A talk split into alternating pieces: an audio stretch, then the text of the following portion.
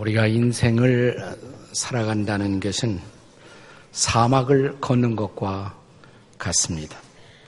길이 보이지 않는 여행, 모래바람으로 수시로 뒤바뀌는 길, 언제 닥칠지 모르는 모래의 폭풍, 극심한 더위와 추위, 모래 언덕에 시야를 가려 아무것도 보이지 않는 미래에 대한 불안, 신기루의 유혹, 목마름의 고통. 그런데 놀라운 사실은 그런 사막을 떠나지 않고 거기서 살고 있는 사람들이 있다는 것입니다. 더욱이 이런 사막 여행을 즐기고 사막에 도전하는 사람들이 있습니다. 그 이유를 아십니까? 모든 사막은 샘을 가지고 있기 때문입니다. 오아시스는 산에도 강에도 없습니다. 바다에도 없습니다. 오아시스는 오직 사막에만 존재합니다. 우리 인류에게 아름다운 교훈을 가르쳐온 어린 왕자의 생텍쥐페리가 우리에게 가르쳐주고 있는 소중한 교훈이 바로 그것입니다.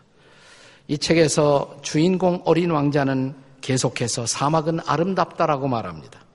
사막이 아름답다니요? 그 이유가 도대체 무엇입니까? 묻는 질문 앞에 어린 왕자는 다시 이렇게 대답합니다. 사막이 아름다운 건 어디엔가에 우물이 숨어 있기 때문이야. 오늘 우리가 함께 읽은 본문 이사야 12장에서 이사야 선지자는 구원의 우물에서 기쁨으로 물을 깃고 감사의 노래를 여호와께 바치겠다고 말합니다. 인생 사막에서 우리가 경험하는 최대의 서프라이즈, 경이가 있다면 구원의 우물에서 목마름을 해결하고 쉬어갈 수 있다는 사실입니다. 바로 이런 구원의 우물은 사막 같은 세상에서 우리가 경험하는 구원의 은혜를 상징하는 것입니다. 그것은 우리가 예수님을 만났고 예수님을 믿었기 때문에 경험한 최고의 은혜를 상징합니다. 우리가 만난 그분은 수고하고 무거운 짐진 자들아 내게로 오라 내가 너희를 쉬게 하리라고 안식의 오아시스로 초대하시는 분이십니다. 우리가 만난 그분은 누구든지 목마르거든 내게로 와서 마시라고 우리를 구원의 우물가로 초대하시는 분이십니다. 구원의 은혜가 없다면, 구원의 우물이 없다면 사막은 절망의 땅일 것입니다. 그러나 구원의 우물이 있어 거기에 목을 축이고 해갈하는 인생들은 다시 사막 여행에 도전할 수가 있습니다. 이 감사를 생각하는 절기에 우리는 선지자의 언어로 표현된 저와 여러분이 경험한 구원의 은혜, 그 은혜의 본질을 함께 묵상하고자 합니다. 우리에게 경험된 구원의 은혜, 그 은혜의 본질, 그 은혜란 어떤 은혜를 말하는 것입니까? 첫째로 그것은 진노 대신 위로를 베푸시는 은혜입니다. 본문의 1절을 다시 우리 다 함께 읽도록 하겠습니다. 1절입니다. 시작.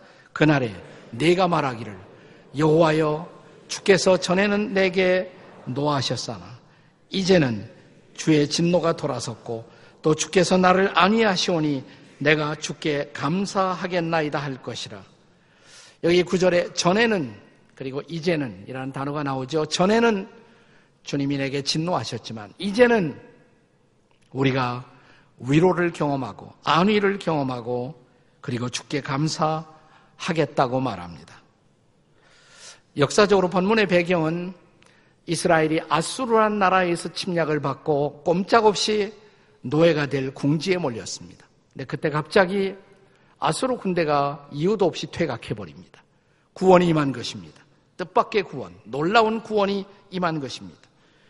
그때 그들은 이 구원의 역사의 배후에 있었던 하나님의 구원을 생각하고 주께 감사를 드리고 있는 것입니다. 전에는 하나님 앞에 범죄하고 하나님의 진노의 대상이었으나 이제는 우리를 용서하시고 위로해 주시는 그분을 향한 감출 수 없는, 멈출 수 없는 은혜를 감사로 노래하고자 하는 것입니다. 이스라엘 백성은 과거 홍해 바다에서도 이런 구원의 노래, 감사의 노래를 부르지 않았습니까? 이런 구원의 노래, 감사의 노래는 우리가 새로운 출애굽을 경험할 때마다 우리의 입으로 올려지는 감사의 고백입니다.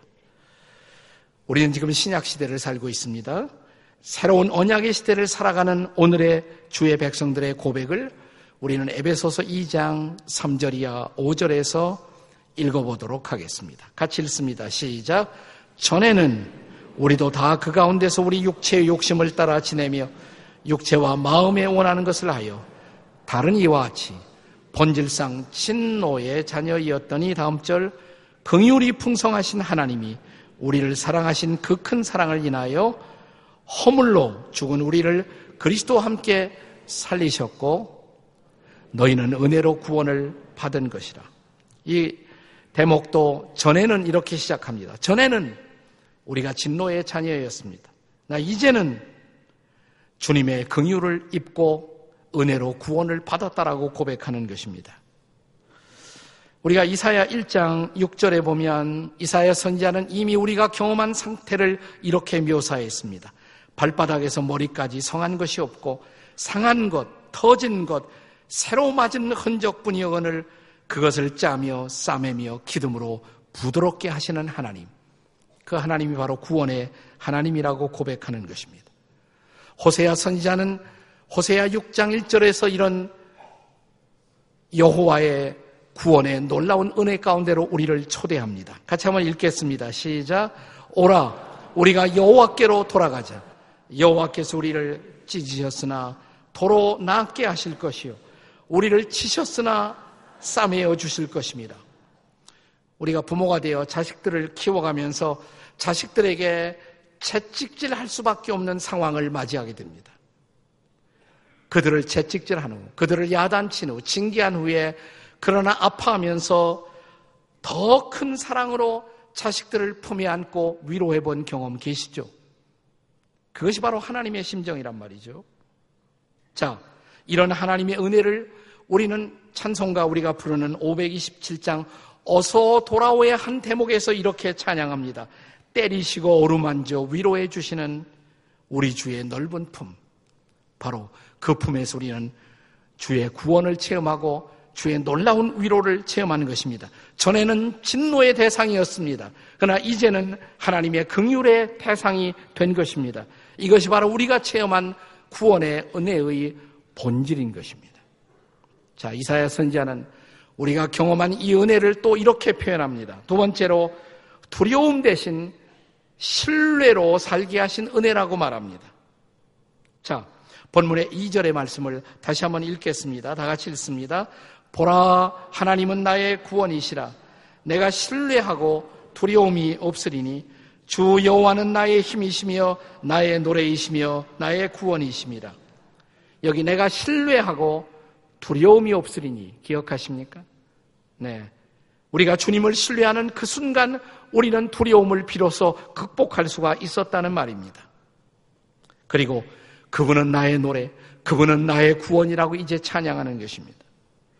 여러분, 정확하게 동일한 고백의 노래를 성경 어디선가 읽어본 기억이 있지 않습니까?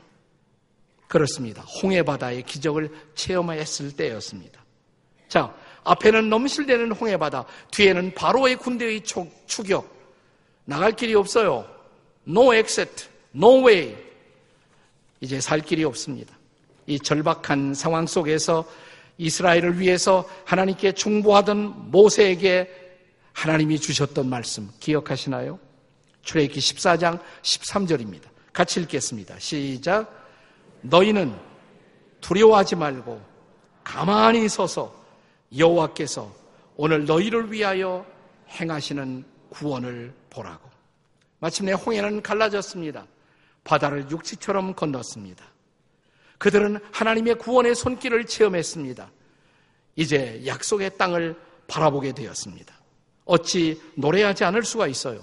그때 이스라엘 백성들의 찬양의 노래, 출애굽기 15장 2절입니다. 같이 읽습니다. 시작. 여호와는 나의 힘이요 노래시며 나의 구원이시로다. 그는 나의 하나님이시니 내가 그를 찬송할 것이요 내 아버지의 하나님이시니 내가 그를 높이리로다. 구원을 경험한 사람들의 하나님을 향한 찬양이에요. 세계 제2차 대전이 끝났을 때 사람들은 긴 어둠의 터널로 들어갔습니다. 이제는 아무것도 믿을 수가 없었어요. 경제적인 보장도 아무것도 없었습니다. 이 어렵고 어두운 시각 속에 경제학자였던 게럴 브레이스라는 사람이 1977년에 한 시대의 화두가 되는 유명한 책을 한 권 썼습니다. 그 책의 제목을 그는 불확실성의 시대라고 말했습니다. 불확실성의 시대. 아무것도 확실하지 않아요. 뭐가 우리 앞에 있을지 몰라요. 그래서 우리는 불안한 것입니다. 이 시대는 아직도 계속되고 있지 않습니까? 유명한 철학자요 신학자인 폴 틸리는 인간의 마음속에 자리 잡고 있는 불안, 그 불안의 더 밑바탕에 숨어있는 두려움, 이 두려움을 두 가지 종류로 나누었어요. 하나를 존재론적 두려움, 또 하나를 목적론적 두려움. 인간의 모든 두려움은 이 두 가지에서 시작된다는 것입니다. 첫째, 존재론적인 두려움. 나라는 존재가 언제 어떻게 없어질지 몰라요. 죽음이 우리에게 찾아오고 있다는 사실입니다. 우리는 불안할 수밖에 없죠. 그러나 또 하나, 목적론적인 두려움. 내가 살아있다 해도 왜 살아있는지 몰라요. 무엇을 위해서 사는지 몰라요. 목적을 잃어버린 방황. 여기 인간의 마음의 근저에서 우리를 붙들고 있는 두려움과 불안이 있는 것입니다.